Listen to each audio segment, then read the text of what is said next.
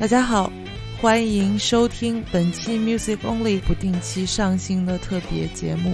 那本次过度解读一切音乐文化现象的特别节目呢，则是一场带有游击性质的播客录制。Music Only 北京、上海和伦敦小分队。因为传奇人物梅金何时的演出而聚首深圳。本次的嘉宾呢，有 Music Only 小组中的当家主播北京的方舟、上海的建崔和老沙，以及我们从伦敦专程参加深圳国际爵士音乐节的马布。那因为录音条件比较艰苦呢，所以背景声可能会比较嘈杂。但我们四位主播呢都非常真诚地探讨了自己对于所谓的高逼格或者难懂的实验性音乐的一些看法，并且也引申到了对于听音乐这件事情最本质的思考。强烈推荐大家完整收听本期节目。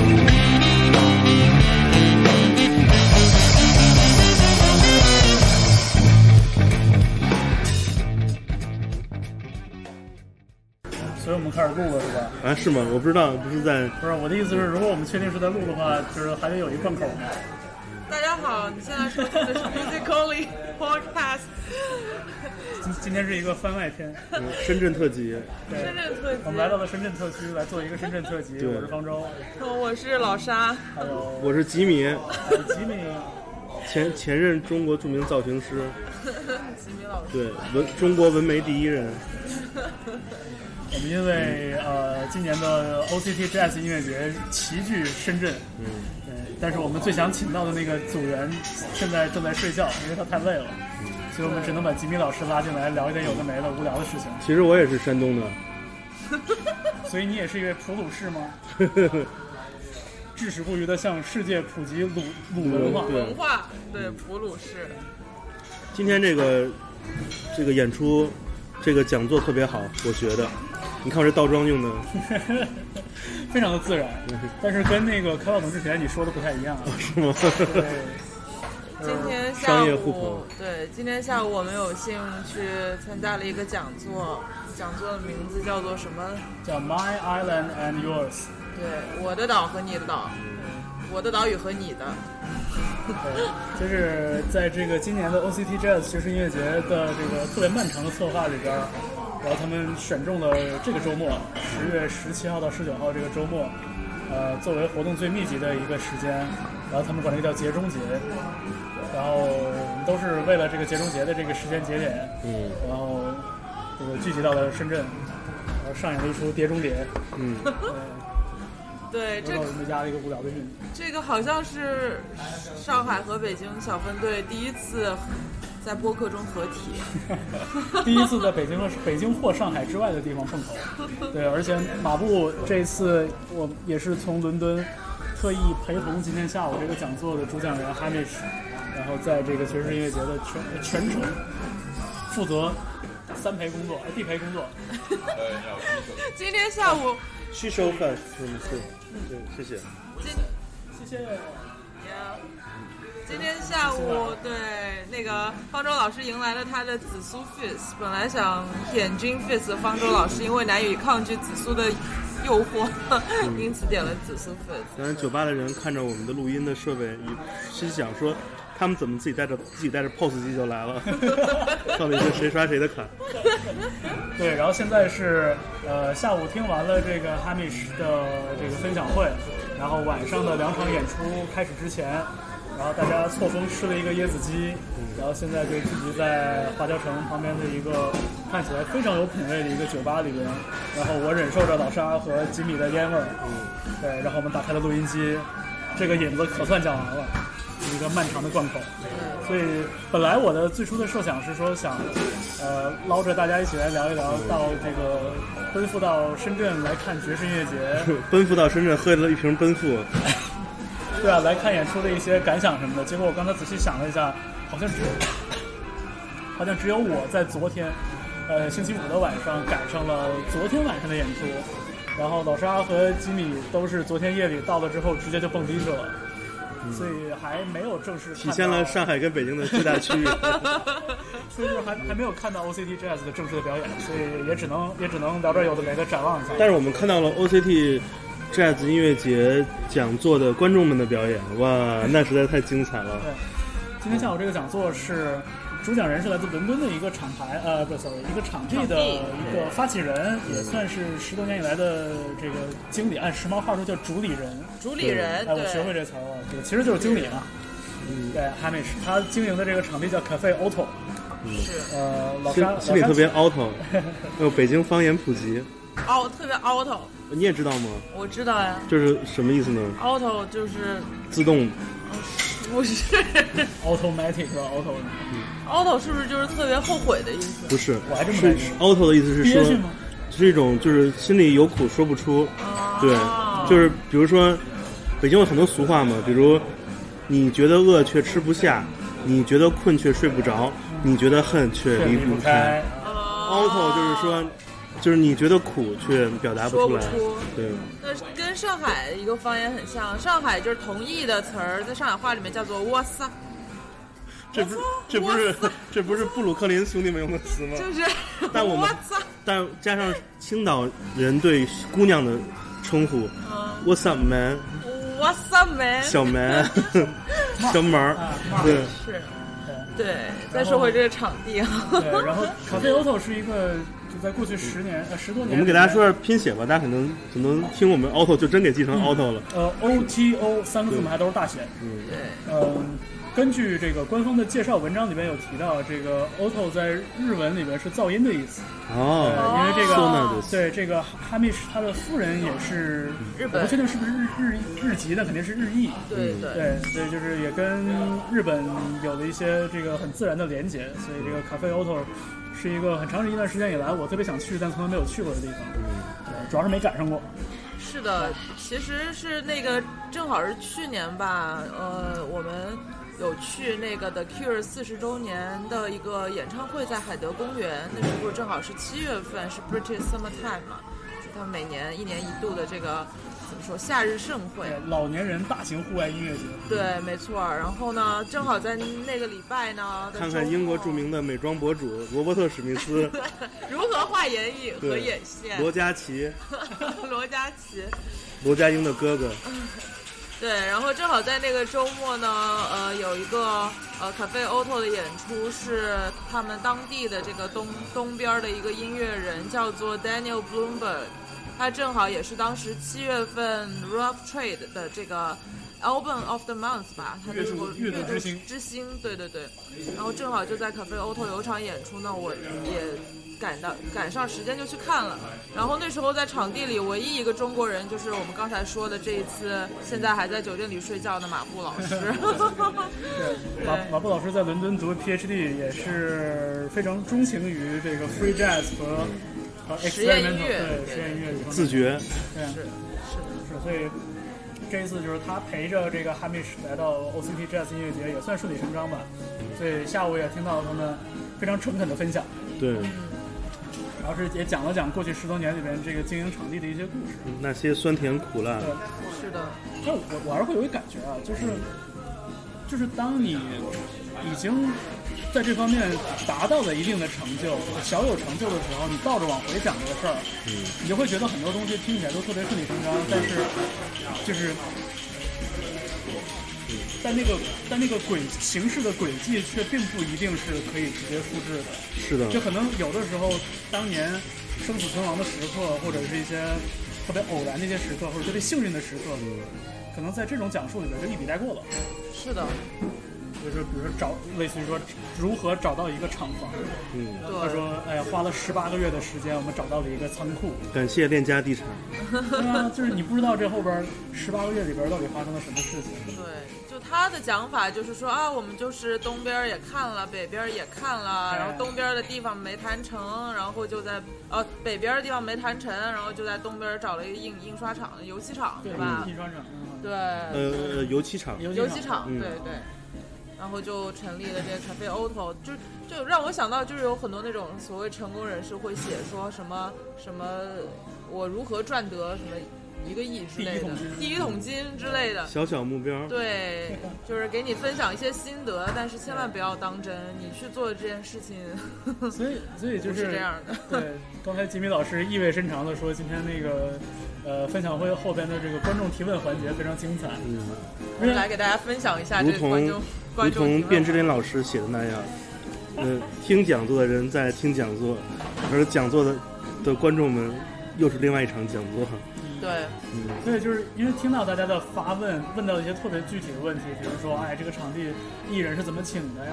然后基基酒谁来付啊？就是问到这种具体问题，很明显就是说明台下坐的人也都是相关的这种从业人员对，从业人员。对对，关心的问题特别实际，这跟我原来想象的不太一样。我以为 Q&A 大家会问特别多意识形态啊这方面的问题，或者文化场景方面的问题，但没想到大家头头几个问题吧，除了马布本身作为一个托儿问了两个相对 跟音乐有关的问题，剩下的问题基本上都集中在比如说啊，现在伦敦生活这个费用越来越高，你作为这个场所如何维持这个经济运行啊？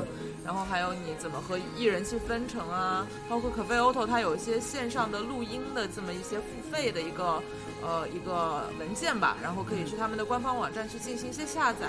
那版权问题怎么处理啊？怎么去这个平衡这个费用等等，都是一些特别 down to earth 的一些实问题。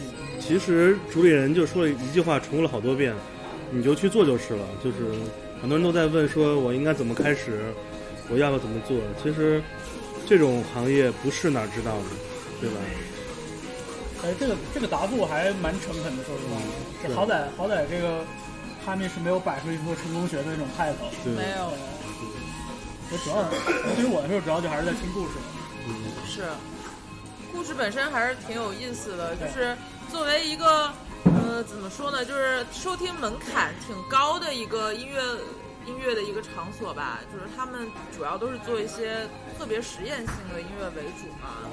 嗯，我觉得在国内的起码现在的环境下面，可复制性几乎是没有的。我觉得跟北京的那个 Fruity Space 有点像。嗯，其实是这样，就是，呃，我我很小的时候就听过一个说法，因为家里人都是做商业的嘛，就是传统商业，哦，呃，很早就知道做场地、做零售行业，嗯，或者说做餐饮，或者像咖啡 auto 这样的一个营业场所，这些行业呢，在过去旧社会有一种说法叫琴行。什么是琴行呢？不是卖琴的商店，勤劳的勤，对，就是说琴行，就是说你做一切都要亲力亲为，你的工作时间很满。嗯，主理人不是也说嘛，他们最开始的那几个月，基本上每天只睡四个小时，是，你就可以想象到，如果你做一个一个店铺，你做一个场地，你需要亲力亲为的事情有有很多很多，嗯，包括他们自己要最开始都是那个游击战嘛，搬着音箱满处走，啊对对对，搬着 PA 系统，对，所以为什么很多人会提问题，说我想做这个，你能给我什么意见？而主理人貌似你感觉他不走心的跟你说，你做就是了。嗯，为什么呢？因为提问的人自己没有做，是因为他不够勤，这是唯一的问题。如果你想做，你去你去勤嗯，来进入做一个琴行，那你肯定你就会遇到这些问题，到自己解决。所以它又不是一个 business model，嗯，不是你不可能做出这样一个一个模型全球适应。嗯，你又你对啊，这不是 V work 对吧？它不是这种工作，所以我觉得你如果你想做这种东西，其实很很难得。我觉得在我看来，咖啡 auto 是一个特别好的一个被值得关注和研究的一个个体。个例，对它因为今天最破我三观的，其实是来自于咖啡 auto 主理人跟彼得布鲁兹曼的那个邮件，嗯，嗯。就是他们一直想请 Peter Brusman 来演出嘛，对，但是 Peter Brusman 特别傲慢的邮件说，我并不知道你们那座岛里面发生什么。这一个“岛”字会颠覆我们的三观，因为我们一直认为我们的大不列颠是欧北爱尔兰，对，就是此刻还属于欧洲的大不列颠，是是是。起码还是欧洲的一个文化中心重镇，欧对欧欧洲比它像岛的地方多太多。但是也在所谓的这种欧罗巴大陆人眼中看来，他们也是一个岛。哎，所以从地缘上哇，，buffet，从地缘上或者什么上看，你会觉得连英国人都会有一种认为自己在前卫艺术领域中不是在一个大陆体系中的选择。对，更何况我们遥远的神秘、遥远的东方呢？对，所以说要走的路还很长。对。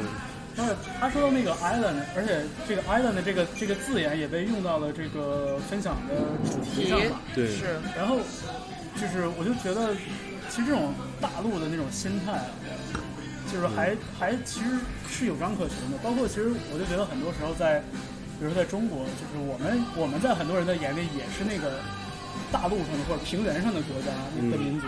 是的。比如说比如说韩国或者日本看中国的时候。就经常会觉得，我记得以前看那个就是韩国的那种那种旅行综艺嘛，然后就说来到什么中国的大陆来旅游什么的，看到广场舞，然后他们那个节目组制作的那个字幕就会说，哇，这是大陆气魄，看这个舞跳的非常的开阔，感觉像像白中原的节目。对对对，差不多就是那感觉了，就是就是要不就是罗英石的那个那种旅行节目，不是美食也是旅行，但是 anyway 就是。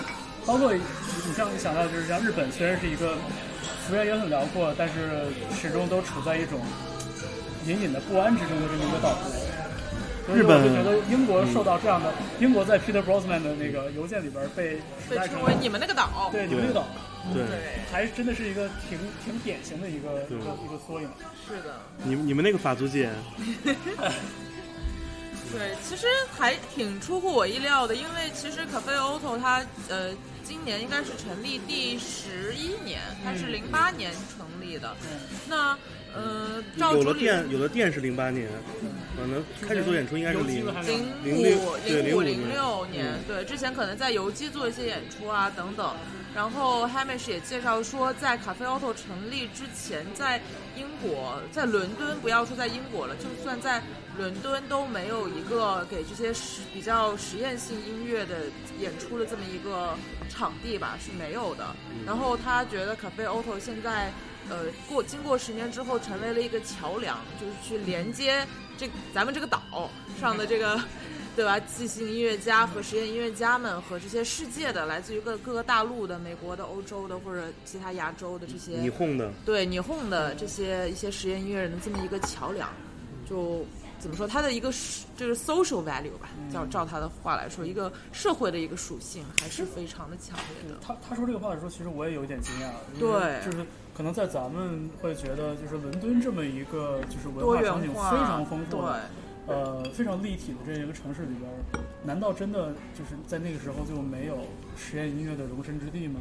我我我觉得不至于，但是他这么说的话，显然还是有一定的参考价值。所有的原生态艺术形式最大敌人是成本。嗯嗯，其实我并不意外。比如说，嗯，当一个城市的开发已经很完整的时候。所有的价格都很高的时候，你其实很难给一些偏对实验的艺术寻找一个落脚之地。在 在法国，大量的嗯居住在法国大城的艺术家，在过去几年中纷纷搬到了比利时的小城市。主要还是因为税高贵。对，生活成本太高。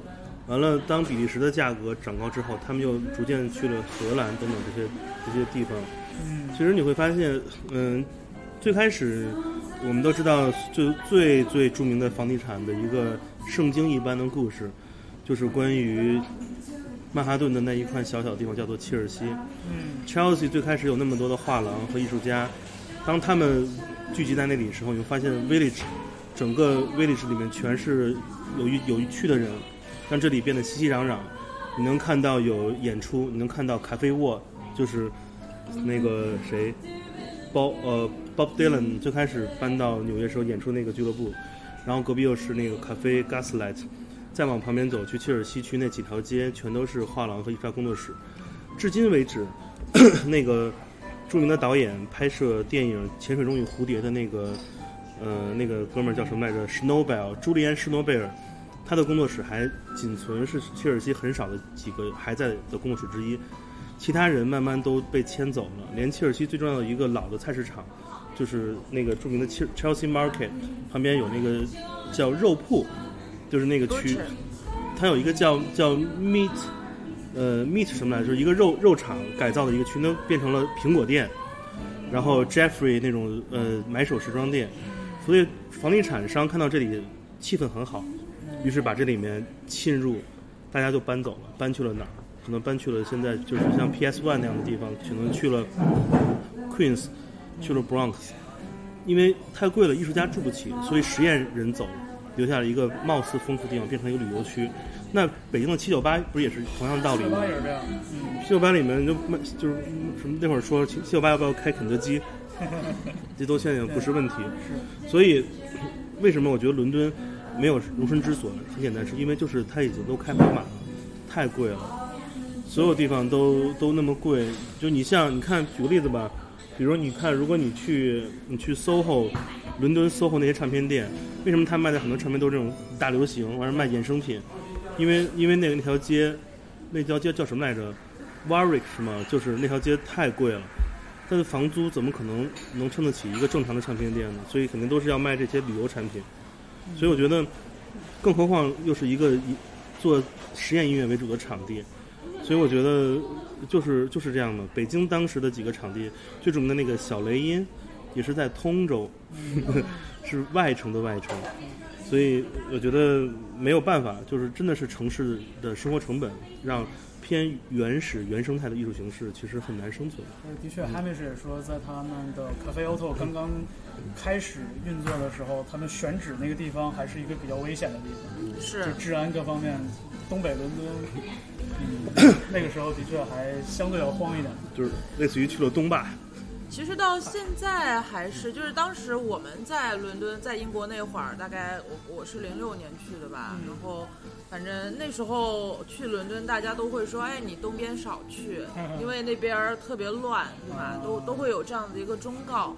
然后，Cafe Auto 现在的这个地址正好就是坐落在 Dalston，就是在伦敦东边的这么一个当时，呃，怎么说呢，就是比较穷一点的一个社区吧。嗯然后，呃，现在也是因为可能更多的艺术家搬去那边了，然后包括一些政府的扶持啊，一些 funding 的资助也好，那边现在等于是我觉得文化场景氛围已经越加成熟了。那可能大家可能比较比较熟悉的伦敦的东边，像 Brick Lane 啊，像那个 Shoreditch Shoreditch 这样子的一些 Whitechapel，对对对。那大家如果知道开膛手杰克的话，就是在白教白教堂那边作案的，对吗？那就可想而知这边的这个治安状况。但是现在你要再去就完全不一样了，它已经变成了一个就是怎么说游客区吧，就是基本上呃有一些。这个文化情怀的一些小青年，然后 Shoreditch 都有奶茶店，你想想，对对，都会在那边就是去买一些 vintage 啊，吃吃喝喝呀什么的。对，去年去的时候就感觉 Lane 那边的那个商业化做的还还挺好的，就是很很明显是瞄准了某一个特定当然了，杯购店里面全是拍照的网红。嗯。当然，从好的方面来说，现在那边治安我觉得是没有什么问题了。我也不会害怕说，哎呀，我晚上一个人去看 Cafe Auto 的演出，就是怕被抢呀什么的。这这倒不用担心了。但是相应的，的确成本也是越来越高。对。就这么说，就就感觉这是宿命。我觉得一旦当一个地区的物价整体房租都变高之后，他们一定是再次寻找。这个游牧属性是所有的原始原始文化一定离不开的。而且你会发现，这个时候就这些抱着非常本能的这种状态去搞艺术、去做创作的这些人，其实他们变相的给商业地产、给这些商业化的思路义务义务充当了一个探路者。是的，没办法，因为。你这个真的是宿命，因为我看过太多这样的例子。我觉得，嗯嗯，最好的方法就是提早觉醒，意识到我们有了新的威胁。如果死撑下去，不如寻找一个新的地方。嗯。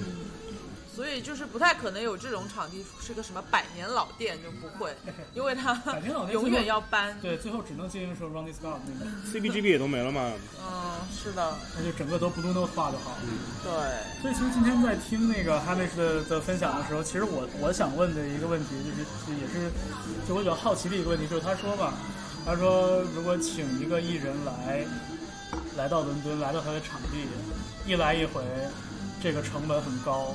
然后他为了尽量让这个支出和收入打平手一点，他就会让这个艺人，比如说在自己的场地连演四个晚上，美其名曰叫艺术家驻留项目。其实就是均摊成本，对，多挣点。然后，然后，然后努力说让四个晚上的表演稍微变得不一样一点，对吧？每天有不一样的 guest musicians，然后让他让他好好卖票。其实我倒是蛮想知道，就是看看之后有没有有没有机会问问他，就是你这种情况下，把自己的店开成一个连锁店，是一个感觉更。呃，从牌面上来说更合理的，就是降低均摊成本的这么一个方法嘛，或者说，比如说跟其他城市的其他场地联合起来，如果如果说他自己不开的话，对，把一个连演四晚的演出变成一个四个场地、四个城市的 tour，这难道不是一个很很很合理的这么一种推演？独立文化很难，我们都知道，当你去京都这样的老城市，你去找那些寿司店，嗯，这些店都是。一个寿司师傅，一个 master 在板前，人们认的是那个人。嗯，当这个人，当比如小野二郎如果不在店里，你去吃的寿司是二郎的店，但是你吃到的不是寿司之神的寿司，你也回到不满足。嗯，这些引号主理人们，当他们一旦不在场，不在那里，其实很多你会管理不了，或者说无法呈现。我觉得所有的独立精神，包括几年前很火的那个纪录片。叫呃，最后站立的唱片店，The Last Standing Record Shop，就是你会看到大家都是一人一店一人生，一个人一个店，那就是他的一辈子。所以当他真的是变成了，比如变成了连锁，变成了 chance，你你会感到有问题，因为它会变成了一种非常现代化的商业的模式进行管理，更何况。像咖啡 auto 做的这样的内容，是一个极度垂直化的市场分类。对，所以我相信，那就像朱丽人的朋友去到店里，发现朱丽人不在，朱丽人去了那个伯明翰分店一样，大家觉得说 What the fuck？他去那儿干，去那儿弄啥嘞？赶紧回来。但是，但是你像你像做寿司这个事情，因为它很大程度上来说就是手艺嘛，所以这个手艺。跟个人绑定在一起，我觉得是很合理的一种一种情况。嗯，但是场地来说，我就我觉得就是说还好，而且话说回来，就是可能。真的非常熟悉咖啡 auto 的人会觉得，OK，这个场地的审美或者是这个这个这个调性是 Hamish 和他的那个 partner 两个两个人来决定的。但是可能会对于更多人来说，他们只知道 Thurston Moore 去演过嗯，Peter Bronsman 去演过。我相信有很多人其实是不知道 Hamish 是谁，但是他会知道咖啡 auto。是，对，所以我我还是会觉得，就是说，适当的那个扩张一点，比如说开两家店。也许不是一个坏的策略。这个倒是让我想到，就是昨天，呃，我跟呃方舟和建缺老师去了那个呃深圳的一家呃夜店嘛，叫 Oil。对，其实对，算是一个上海人开的。上海人开的吗？没有，我开玩笑。Oil。好冷。就是。Oil 就是也是走这种比较独独立的电子音乐的一些怎么跳舞音乐的这样子一个呃一个呃路线的一个夜店吧。然后其实跟比如说跟这个北京的招待啊，或者上海的这个电梯啊等等。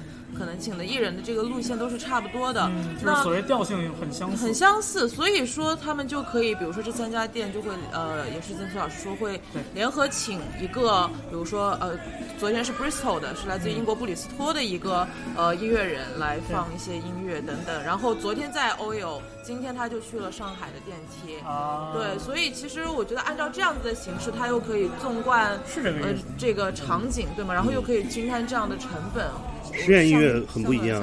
我觉得实验音乐如果就是没有这种扎根的这样的人来耕耘一段时间的话，很可能就是今天哈密是一直提到嘛，就他其实一直在致力于把这个 community，把这个人群给他给他给他笼络住。嗯。就是如果没有这种植根于本地的这样的场地或者人的话，可能笼络这个很难吧。实验音乐、即兴音乐，他们其实跟电子音乐不太一样。电子音乐的的音乐人，他们的工作方式也不同。有一个系统，Booking Agency，所有电子音乐人他们的日常工作就是在自己家里对着电脑可以进行创作，听着监听音箱就可以有一些灵感或者想法做音乐。一旦有了这种国际的 Booking，Booking Agency 会帮你安排好，比如说这个月有两周是在东亚，可以把每个城市安排好，他们就会像一个 distributor 一样分销给不同的关系比较好的夜店，他们也知道风格相符，就会给你做。但是爵士音乐人这些自由爵士的演奏者，你会发现很少有人是专门会除了早期会做一些录音室专辑之外，他大部分都是现场专辑，嗯是在不同的 session 和不同音乐人合作。他们不会像电子音乐人会在家里对着监听音箱来练习，没有，嗯，他们的生活生活就是在路上，而且他们这给他们做 booking 的系统又没有那么所谓的商业化流程，因为电子音乐的场景说白了，我的运营成本可能请 DJ 更方便，因为一个 DJ 过来就一个人，没有包，带俩 U 盘，完了你还可以给我的现场带来什么呢？是刺激我的吧台酒精消费。对，你可能门票一百，但你基本上喝酒喝五百，嗯那谁会在咖啡 auto 这样的爵士音乐场所，除了买门票之外，其他的的地方消费个酒几几百？不可能，大家不可能在那儿喝多，因为你不是一个跳舞，你只需要用清醒的状态聆听，嗯你就是咱们说的特别庸俗的微醺的状态去听那音乐。而且你像咖啡 auto 他们的票价早期是三磅四磅，后期十二磅，我的妈呀，慈善，真的，所以他创创建这个场景也是，这个场景就是不允许大家用一个商业模式进入它。这么这么说，嗯的确就是它的这个这个商业化，就是还是程度是非常非常低的了。说白了就不是一个 business。对，而且就不是一个而且就是的确，它的这个可复制性，其实其实我我有我有在想，就是这个现场录音这个事儿，就是它的这个就是比如说自由爵士或者即兴这种音乐，它的那个表演的可复制性非常非常低。嗯，你像不管是 DJ 也好，还是什么摇滚乐队也好，其实你大可以用一套节目演二十个场。嗯，但是对于即兴音乐这种形式来说，每一场都是不一样的，每一场都都是一个精气神的一个考验。嗯，太重要了，这个对，所以就是我我我这么想，我觉得 OK，那这样的现场每一场都是独一无二的，那它的确有被记录下来的理由。你想，如果是一个如果是一个 live house，如果是育音堂或者是将进酒，你说我同样有这个技术和这个设备可以把表演录下来，但是我没什么意义。你你看一个流行摇滚乐队在这儿演，在那儿演，现场唱的差不多，说的台词儿可能也差不多。嗯，无非就是问候一下郑州的观众，变成问候一下什么西安的观众。对，但是如果是不不同的场次、不同的搭配，那个我为什么想起了何勇呢？吃了吗？香港的朋友们，你知道你知道我心里我心里想的是 The Prodigy，The Prodigy，我跟我跟我跟老沙就是在香港的时候看了一次 Clockenflap，嗯。然后在那之前前两年的时候在北京我曾经看了一次，嗯，然后那个那个所有的煽动性的说辞都是一样的，一模一样。All my party people here，对，后边无非就是 in Beijing 还是 in Hong Kong 的区别。排练了一部分嘛。对，所以就是当时大家，你看老沙他们当时看在香港看看 The Prodigy 就超高超开心，我就会觉得 OK，这我看过，这集我看过。对，是这样。对，对，所以为什么同一首歌？对，即兴即兴音乐场景，其实，嗯、我可以这么说，有点夸张。我听即兴音乐场景的演出挺多的，我不看表演内容，我看工作方法。工作方法。工作方法，嗯，因为其实这有点学术，咱们俩聊深嘛。可以啊因为演出快快开始了，野猪就要拉屎了哎呀，。反正也没人听，咱们可以再聊一会儿。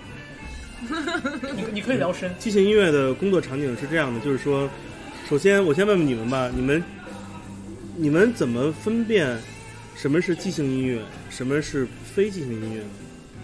这有想过吗？就他怎么就即兴了？难道他那不是提前练好的吗？他怎么就即兴了？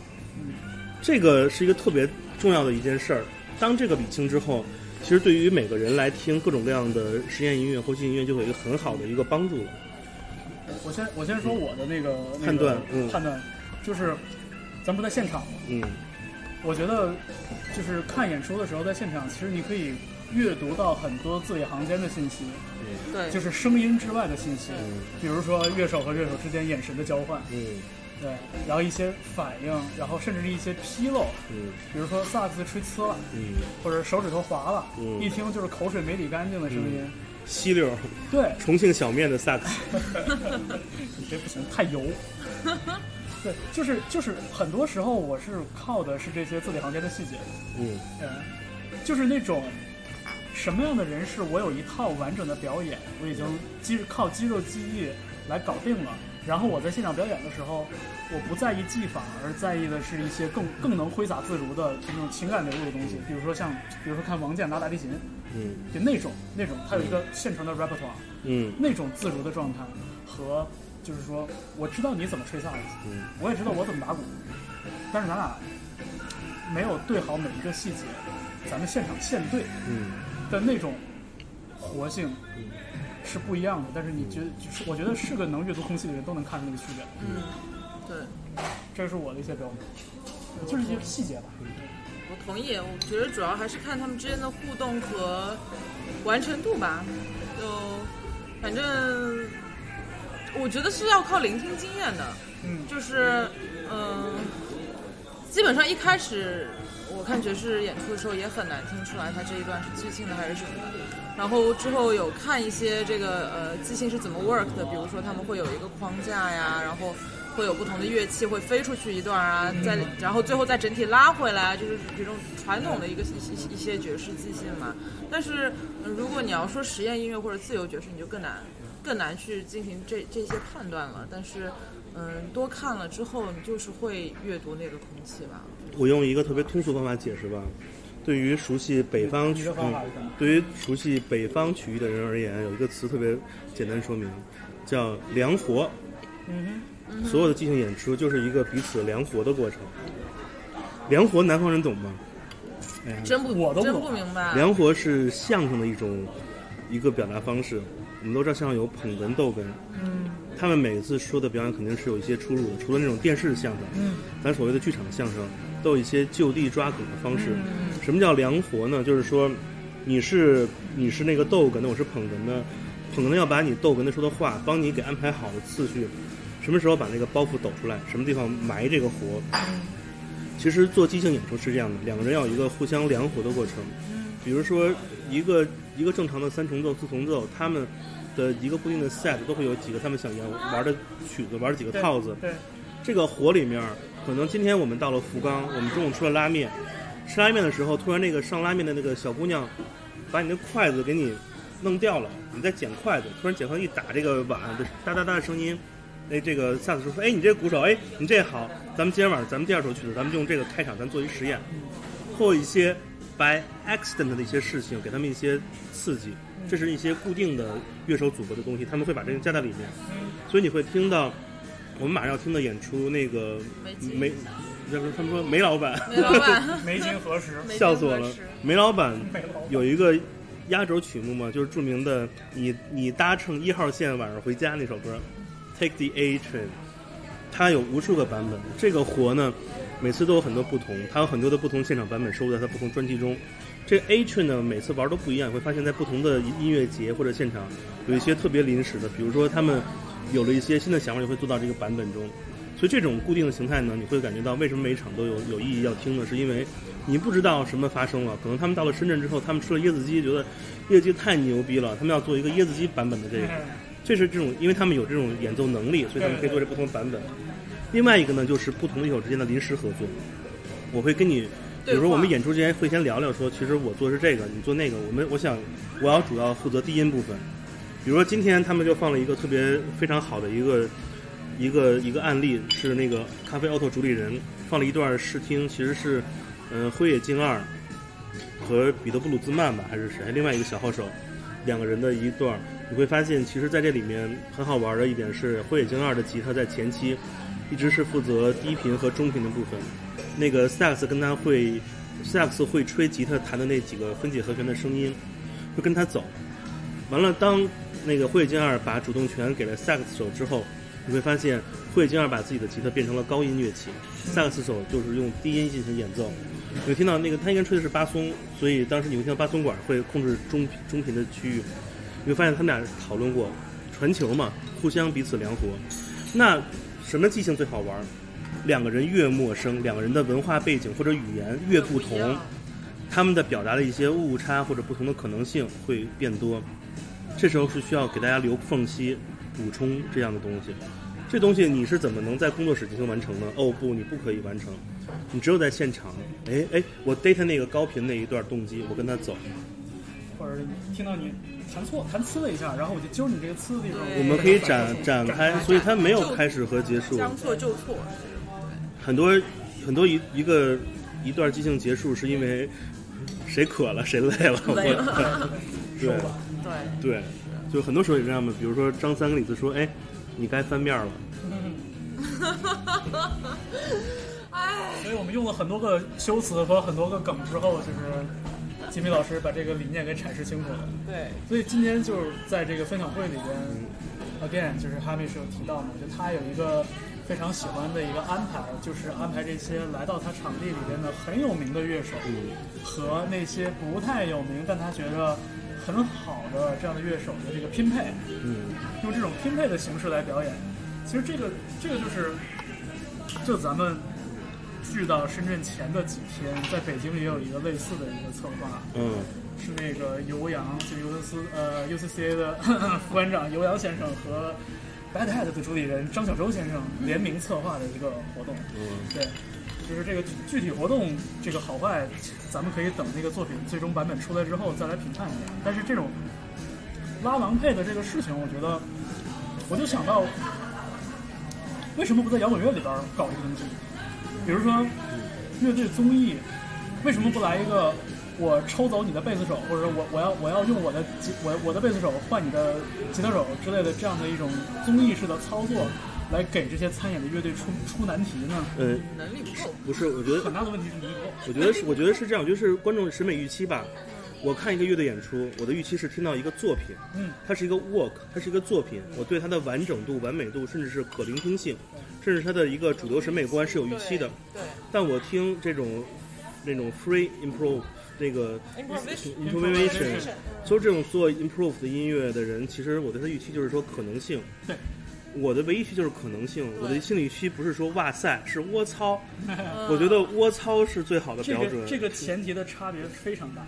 对的，对，所以我对他的预期就是说，我操，我操对，我操，这个这个是我我的期待节节高的那种快感。我的我的期待，而不是说哇塞，我的期待不是这样的，所以我我肯定不会。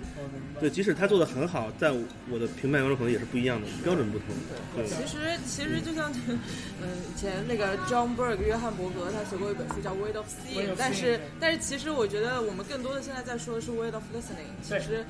就是大家的聆听方法，你同样是去看演出，你在听什么？对你要听到的是什么？其实这个我觉得其实还蛮值得去、去想啊想一想，然后你就可以有更好的体验去听去更多不同的 EDM。那些场合的人，他们在听什么，对吧？他们的聆听的方式到底是什么，是的，咱们就不要不要对这些人开火。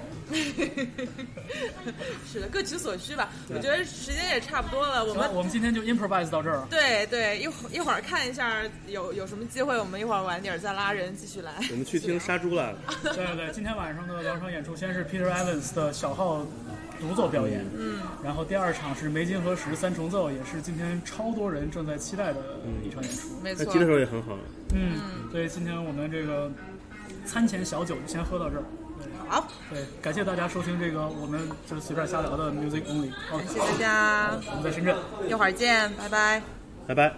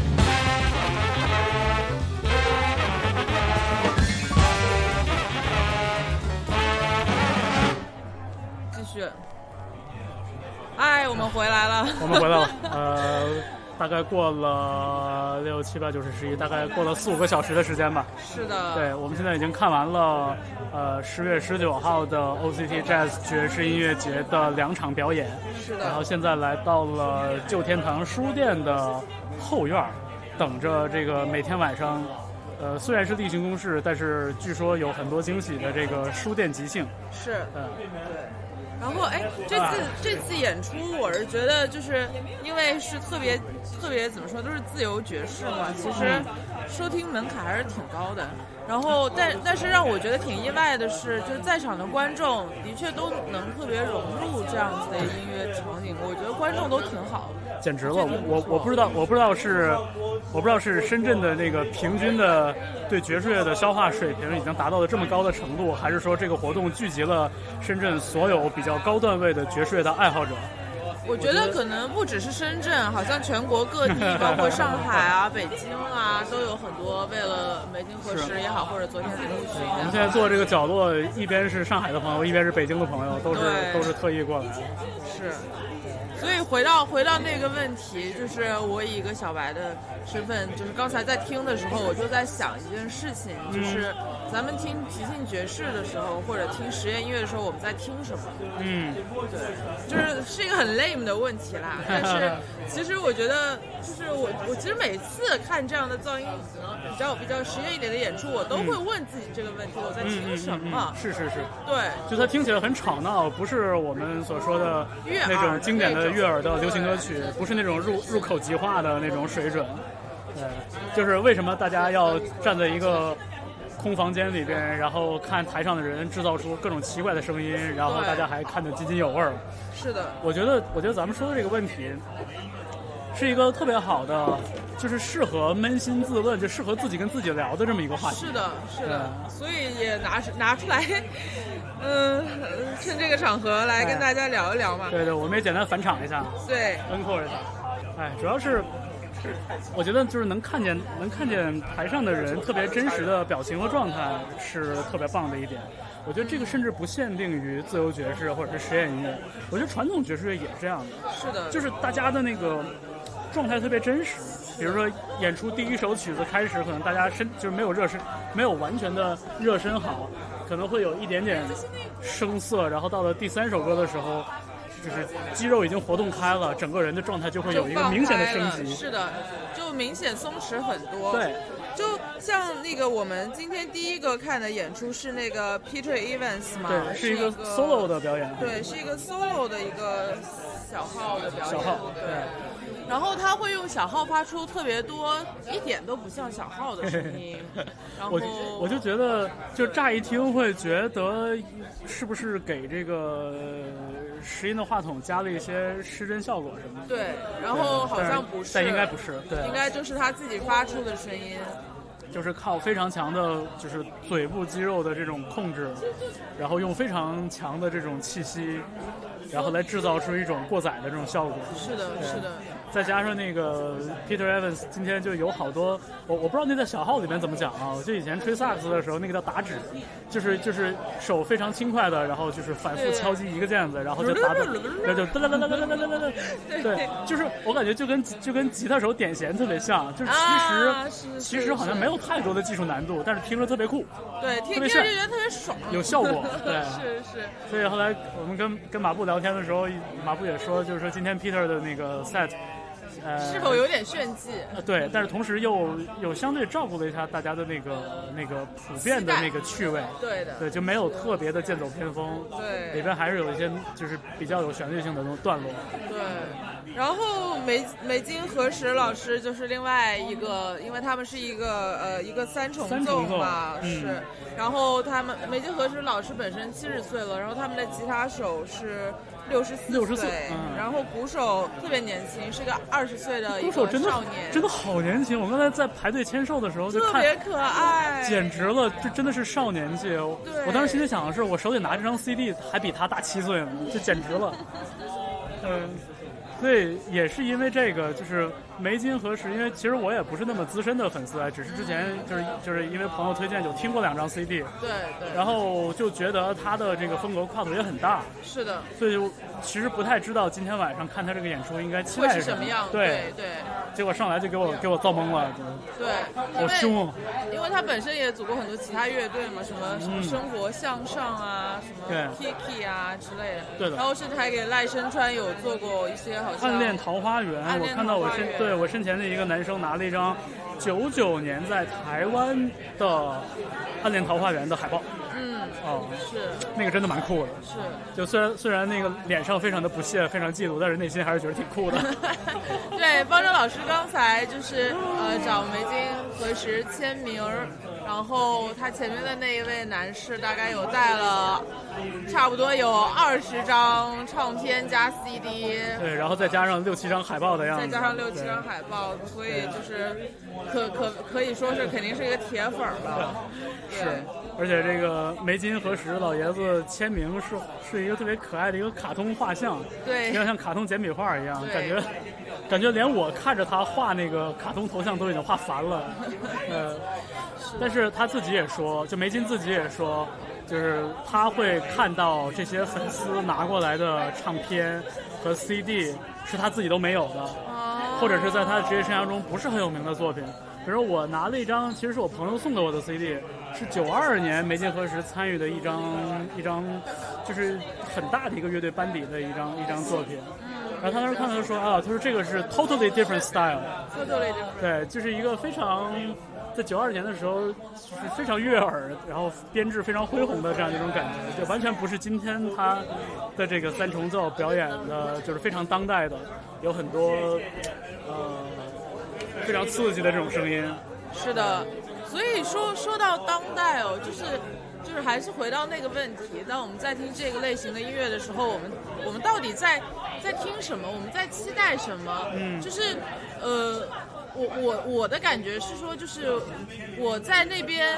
我只能用我的生理反应去去回应他给我的东西，是。比如说我会浑身发热，会发 汗，这是一个非常直接的生理反应。比如说我会就是就是动不了，就是这个东西我就是会走，嗯就是不想走，我想一直听下去，我想一直待在那边看他给我什么，对对对。然后会自然而然的就会会会觉得我我靠，就会觉得太厉害了吧，嗯。然后就是那种厉害了，你让我具体说，我其实说不出来他在技术上或者对，特别很很难很难用准确的语言描述。描述，对。对。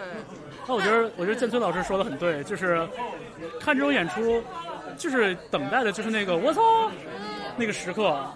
是的，对，而且的确说白了，就是说实话，就是这些什么 free jazz 的演出，我我对这些人，我可能这些人可能听过一点点，但是大部分的作品，就是我真的是，即便是他们演之前演过的就是成品作品，我可能也不太听得出来，就不会有这个第一时间的反应。是，所以很多时候真的就不像说看一个摇滚乐队演出，是我大概知道这歌是什么感觉，或者这个这个节奏很好掌握。对我一听我就知道，OK，四四拍我可以我可以动起来。啊对对，所以真的就是完全是需要非常集中的注意力去听它，然后去跟着这个台上的人的那个状态，甚至台上的人就是眼神。你要看他在干嘛，汗是对你眼睛不能离开那个舞台，你不能去玩手机或者去干嘛，就是你你的注意力得非常集中。我觉得就是看完之后就觉得信息量非常大，玩手机你就破功了，对，绝对不能玩手机。对对，啊，非常真实的体验。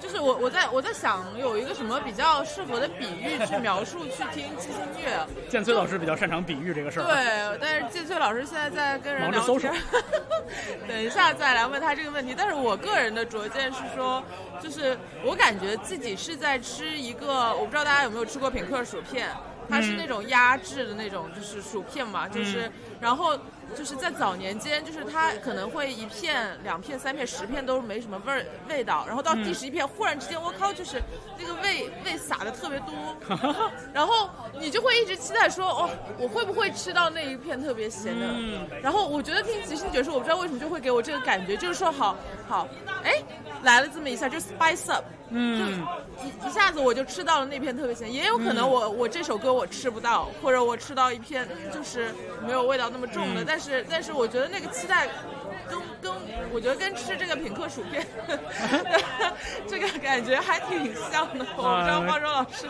我我大概明白，我我大概明白。对，就是他会，就如果你一直能跟住台上的音乐家的话，就是他一定会给你那个、嗯那个吃到有滋味的那一片薯片的那个时刻。对的，就如果他不能给你的话，说明他的演出有问题。是的，对，就即便说这个音乐本身听起来不是那么的简明易懂，但是这种，我觉得就这这个不是属于音乐的，这是属于舞台的。就你在舞台上，就一定要给台下的观众一些一些东西。是你是在赤裸裸的勾引大家也好，对还是说你是在那个呃非常真实的袒露自我，嗯用袒露自我的方式来吸引吸引大家也好，嗯就是一定会有一个那种就是就是 engage 的时刻。是的如果完全没有的话，那可能真的这个演出就不是那么好。而且就是因为你对那一片或者那几片很很入味儿的薯片的期待，你会把那一桶薯片 吃完。哎，这是不是品客的策略？哎，我觉得真的有可能。因为我记得，我记得 我记得以前听过一个说法，就说那个旺旺仙贝，啊，旺旺仙贝不是两片一包吗？对对对，然后据说那两片就是一片稍微咸一点，一片稍微淡一点。哦，对，就说如果你吃到淡的那一片，你会不自觉的想再吃一片，因为你觉得味儿不够。嗯，然后如果你第一口吃到了咸的那一片，你就会觉得就是哇，好好吃，我一定要再吃一片。哦对，就是就我想到了这个事儿，就有可能真的是一个策略。是的，对，对，就觉得还还蛮有趣的。然后都方舟老师，你觉得你在听爵即兴爵士的或者这种实验音乐的时候，你觉得自己在听什么？你问自己的问题的时候，你 有没有一个？其实其实简明的答案就是我我在看一个人，嗯，就是我在看的这个人，就是他在演奏一种，他在让一个乐器出声，嗯。跟他在跳舞，跟他在唱歌，跟他在说话，其实是一样的。就他在做一个事情，去试图表达一些东西，嗯。然后这个表达的东西，就并不是那么简明的，说是黑呃白纸黑字儿的把这个信息告诉你。嗯。所以就是，如果他的状态特别真实的话，嗯。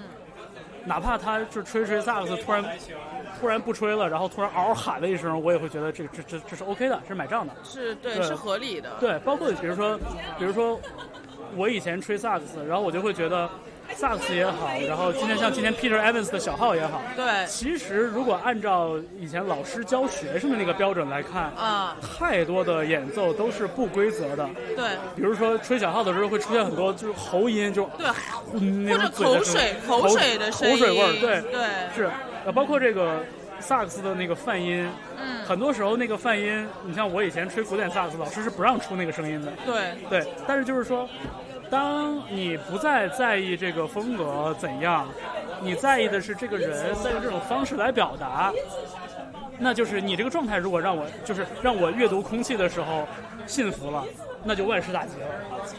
然后我我们终于现在那个在这个吵闹的地方捡到了马布老师，等到了我们的小组成员马布，耶！大家好，我是马布。我们稍我们稍微转一转这个话筒的方向。对，我也不知道为什么会在这儿碰见他们。马布老师昨天睡了两小时，然后今天也是当了一天的呃这个当了一天的 babysitter babysitter，然后马布平时在伦敦，然后这一次在这个 OCT Loft Jazz 音乐节，呃，有一个很重要的接待任务，就是全程接待咖啡 Auto 的呃创始人 Hamish。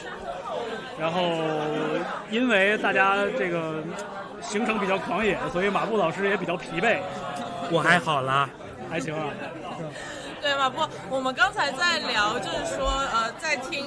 一些实验音乐或者即兴爵士、自由爵士的时候，我们到底在听些什么？嗯因为经常会有一些可能平时会对音乐的期待是我要悦耳，或者我听摇滚，我想听我要燥的东西，我要好蹦，我要好对蹦，我要好大。家对大家对音乐的期待不一样，但是总是能够找到给他们那些期待的东西的音乐。但是当听即兴音乐的时候，他们我我的朋友们都会跟我说听不懂，嗯嗯，啊，这个这个我要怎么听？你教教我。可是这个话我我真的不知道我我要怎么去回答这个问题，或者说，哎，这个这个东西好听在哪儿，厉害在哪里？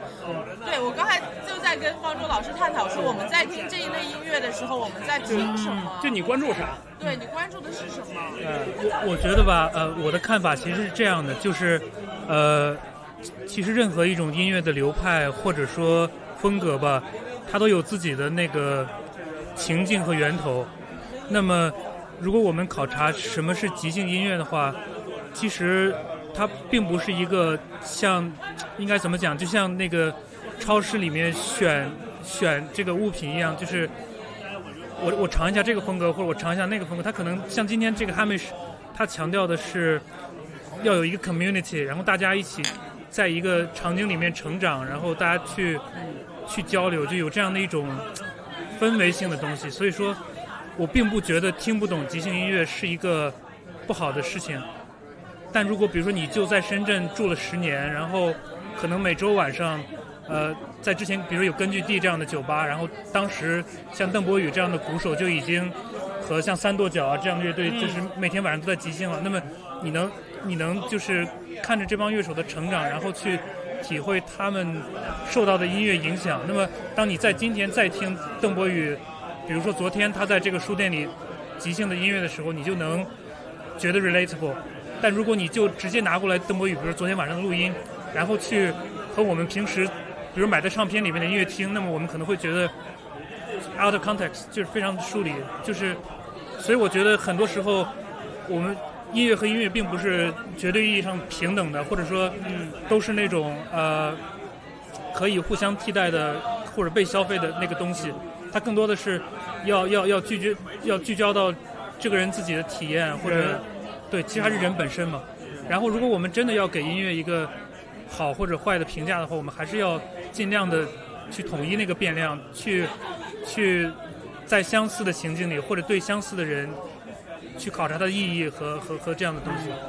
所以就是我今天下午在听哈密斯的讲那个分享的时候，我就觉得，就是表面上看，就是这个音乐是就这种即兴音乐或者 free jazz 这种音乐。好像就是说聆听的门槛很高，但其实你看哈妹是在分享里边，他讲到咖啡 auto 的这个姿态，嗯，其实是非常低的，嗯，就是你甚至就是可以随随便便走进来都是受到欢迎的。你想，如果你去一个什么偶像乐队的演出，你还得了大概了解一下哦，这个粉丝群体大家都在大大家都在做什么，嗯，大家怎么打 call，然后大家那个有没有什么共同的这种。呃，就是标准，嗯，就是流行音乐虽然容易听，但是其实你如果想成为一个流行音乐的粉丝的话，那个门槛有隐形的门槛，其实挺高的，嗯嗯。但是你看，你像卡菲奥特所成所做的这些演出，就正好反过来，他的聆听其实需要你很多的去对对 context 有些了解。比如说我我如果知道邓博宇这个人的话，我就会对他的打鼓、对他的音乐有更好的理解。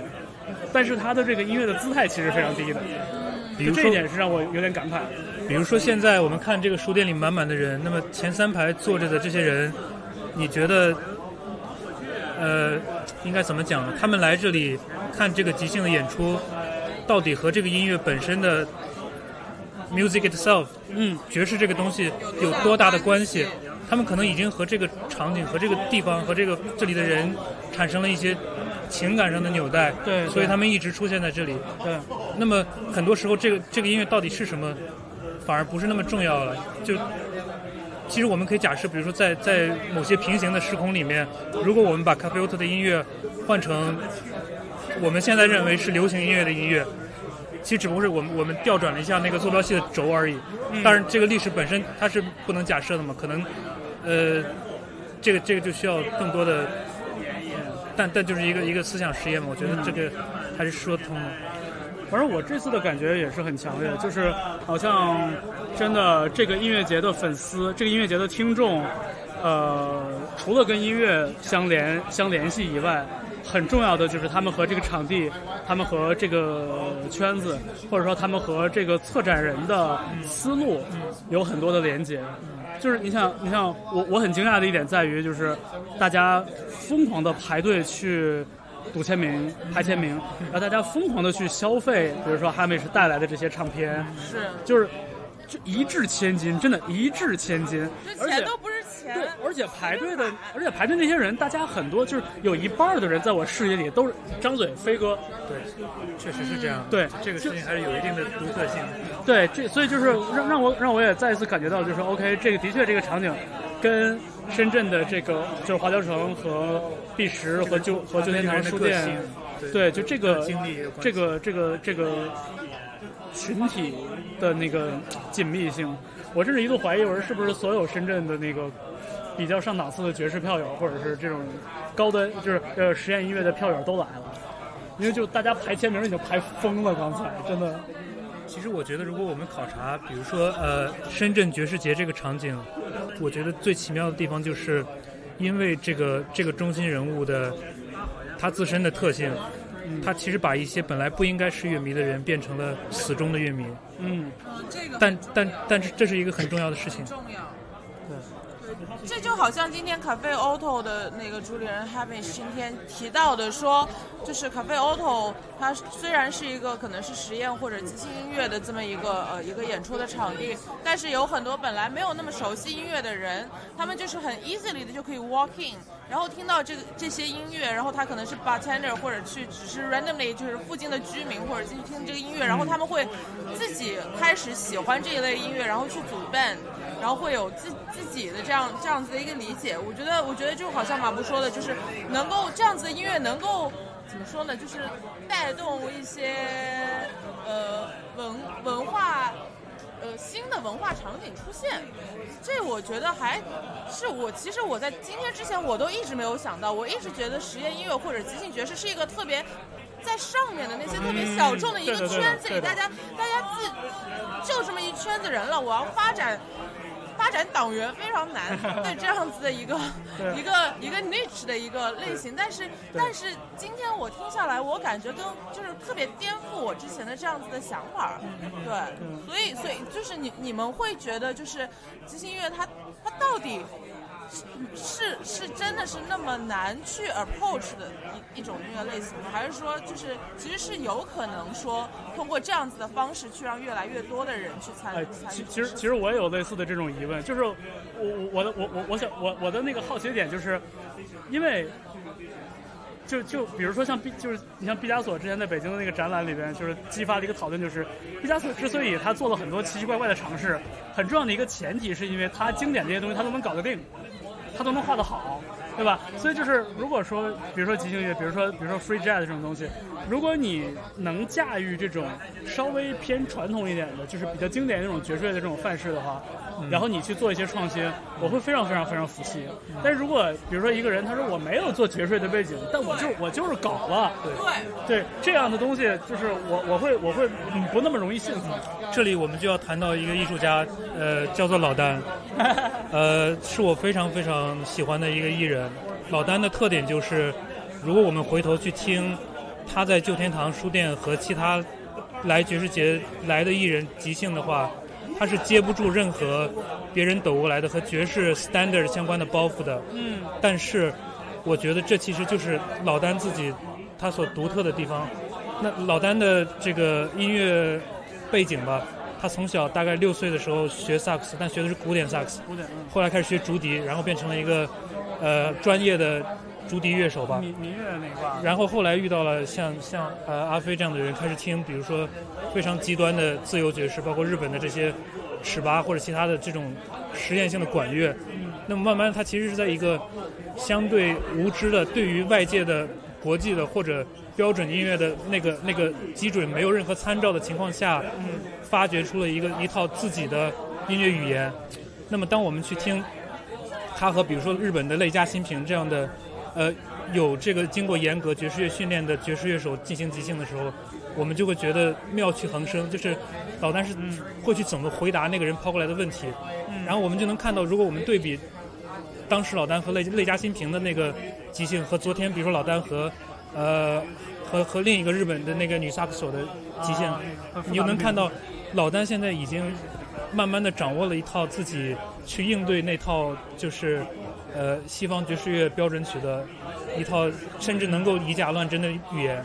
以假乱真这事儿是我们这这一届的时候大家一个很惊喜的发现，就是真的蒙骗了很多外国的乐手，大家都觉得老丹是一个呃哦吹过吹过爵士的人，就是至少没有发现什么不一样。嗯，可能是因为缺少一个特别经典的这种这种标准去衡量它，嗯。所以就是我依然不是特别确定，就是我觉得它好，我觉得就是有有很灵的地方，然后在现场表演的时候有触动我，但是我依然不太确定，就是说我是我我我这个标准和那个更普世的标准是不是能对上？我觉得呃很重要的一点就是每一个所谓的乐迷吧，大家听音乐的时候其实都有一套自己这些年来积累下来的这个欣赏音乐的标准，嗯包括我是听什么，比如我是听流行的，或者我是我是开始听爵士，一一路听下来之后，这个标准在我的脑袋里已经形成了。但是，呃，我觉得在在中国，至少中国人可能可能刚刚就是最开始接触呃西方摇滚乐或者爵士乐的那一代，和同时代的欧美的这个爵士乐听众，他们的那个进度是特别不一样的。嗯，呃，我觉得其实这一届爵士节，呃，阿飞写了一个呃策展人的话嘛，那那篇文章我觉得写的特别好。那那篇文章第一句话就是，爵士乐其实离我们非常远。他说，作为我们这一代中国人，我们其实从来没有和真正的西方爵士乐那个正统的爵士乐产生过实质的交集。嗯，我们在大部分时间里只是在想象这个爵士乐是什么样，应该是什么样，然后不断的在误解它，然后再再再创造我们认为是对的爵士乐，实际上是完全是就是呃不靠谱的东西。但是就是在这种无知的情况下，反而这个促呃促生了一些来自于行动力的、来自于更原始的那种表达欲望的呃所谓的创新吧。我觉得其实老丹就是一个很好的例子。啊，讲得好。那那最后问一个问题啊，一个总结性的问题，对于对于如果有兴趣想要走进这种即兴爵士或者实验音乐，但不知道要如何着手的这一些人，包括可能 music only 的听众也有一些，那。两位有什么样的建议吗？或者觉得建议大家应该去去哪儿，或者多平时听些什么，或者怎么去魅呗？怎么去魅？没错，就这个问题。没有，我我我的我，其实其实就是说，我觉得听马布讲完之后，我会觉得，就其实我的聆听经验也还不够。就是这种东西肯定是听的越多，对它的理解就越全面。我觉得主要可能是，就除了对声音的的理解以外，还有很大程度就是对这个 context。这个对这个上下文的理解，但是我自己的感觉就是，我觉得这东西我会不断的把它跟当代艺术想在一起。哎，对我刚才就想说这对，然后然后我我内心的感觉就是，如果你真的觉得很难听，你就说它难听就是了。对，就是不要被那个艺术的门槛给给吓到。对，不要被这个门槛，不要被这个艺术这两个字给给给给绑住。对，说我我去，这这是个艺术，这一定很厉害，看不懂一定是我的错。我我现在会觉得，就是说，如果你觉得它没意思，那就是没意思了。嗯，特别好。如果你觉得它糟糕，就是就是糟糕了。呃，你说的对不对？这事儿可能是只有时间能印证。但是，你没有必要，就是说，就是本身抱着一个特别恐惧的心态，就是说，我去，这东西看不懂，听不明白，或者我听的觉得不好听，一定是我的错。这是我唯一能想到的一个一个态度上的一个反应。马波老师，我我觉得我的一个观点就是说，现在我们讲的所谓的当代艺术或者前卫艺术，之所以被标签化，其实和这个艺术本身和它的这个场景的初衷关系并不大，可能更多是来自于媒体或者来自于学院或者来自于商业的利益，把它变成了一个可以进行操作的标签。那么，当它变成一种知识、一种一种标签的时候，我们才会想，哇，我们我们要去听更难听的或者更难懂的实验音乐，那么会。它会作为一种我们我们会讲 subculture capital，就是亚文化资本，但是这个逻辑本身其实和这个场景的初衷，并没有什么直接的关系。对我来说，我觉得对我对音乐场景的理解其实是，我觉得任何所有的音乐场景都是，一定是首先是 local 的，就是我们不应该把任何一个本地的音乐场景放在那个普世的全球性的音乐谱系里面考量。我们要看这个音乐家是怎么成长，他到底和谁，呃，进行过交集。那么，他之所他他到底是是不是前卫音乐或者实验音乐，到底是谁给他贴的这个标签？那可能很多是后来的事情。所以对我来说，如果你想要，如果一个人是想要听实验音乐的人，那么他是把实验音乐作为一种知识体系或者系统去想要学习它。我觉得当然这是一个很好的事情。那么我们不一定就非要参与到那个音乐场景里面去。学习的，我们可以就听唱片，听唱片的话，我们也可以对它产生自己的了解，对不对？嗯。但如果你，你恰恰，你的生活恰恰就嵌在这么一个，比如说深圳的旧天堂，就是有这样一个所谓的实验音乐场景的地方，那么我觉得是一个蛮幸运的事情，并不是所有的人，呃，都可以这样。但是如果你你的生活方式嵌入在一个比如说 city pop 的音乐场景里面，我觉得没有什么不好，也没有什么区别，或者没有什么呃。更低更低等的，对我我们一定不要存在那个，对，就是那个那个那个等级观那个 hierarchy 这样一个东西。我觉得今天哈妹是强调，我们不是专家，音乐不是知识，其实这是一个非常重要的基础性的观念。嗯，就是我我我作为一个就是不太懂的人来来讲一下我自己的理解啊，我觉得呃，不管是当代艺术还是当代音乐，它跟传统音乐不一样，它不给你答案，它更多的是抛出问题，它在一直在问你说，这他妈是不是音乐？这个东西，哎，你觉得怎么样？他一直都在挑战你，在 challenge 你的一些既定的过往的东西，他不断的在推翻你的想法。所以，就是我我我的建议就是去听，就是那些场合有这样的演出，你不要先说，哎呀，我一定不不懂，我一定一一定不行的，或者一定理解不了，就是去看好了。就是你觉得难听，你就说我操，真难听，对吧？最终的这个问题就是听音乐对你来说意味着什么？我觉得音乐和人的关系其实是音乐对人创造意义。那么这个意义其实本质上还是一个主观的东西，就是它对你自己意味着什么？我们不不要想这么多，就是它让我变得比别人更有知识或者更文化精英这样的这样一些观念，我觉得是是没有意思的，就反而脱离了那个音乐本质的东西了嘛。但我觉得你说这个问题恰恰是。很多文艺青年们就是还没还没过的那个坎儿，对，就是很多人还停留在就是我听的比你多，我听的比你偏，所以我内内心里比你更牛逼一点，就是还还有很多人停留在这个状态。但我觉得这是人性嘛，就是对，大家都是想要让自己觉得就是对。对，而且的确，我就觉得就是这一次在在深圳就在华侨城这边，我就觉得就是健康装逼其实是一个好事儿，是好事，对，就是。我我觉得自己很棒，但我发现哇，你的确比我更棒。就是我拿的黑胶，你竟然拿了开盘带过来签名，我服，我真的服，你知道？就这事儿，就是我觉得就是真的健康装逼就是挺好，有有助于提高大家自己的那个见识。因为因为装逼这个事情，我觉得一个很，它另一个蛮健康的机制就是它可以增加曝光度嘛，它可以把它可以至少对艺术家来说，能让更多的人听到这个人的音乐。然后能够改善他的生存状况，能够给他条件去创作更多的东西。呃，其实也要分开看了，就是对不同的人当然是有不同的意义的，然后对音乐家和对观众来说也是不一样的。哎。所以就是我我也不知道这一期节目我们在聊些什么，因为我们的确录音的状况也非常的恶劣，我也不知道这期节目如果能出的话，应该 我觉得我们我们聊了一些就是怎么说呢，自己的一些见解也好，或者就是我不知道大家喜不喜欢听啊。但是这期节目无论如何也要上线，必须上线，我们这太努力了。好的，主要是我觉得就是触及到这个非常非常根本的这样一个一个答案吧。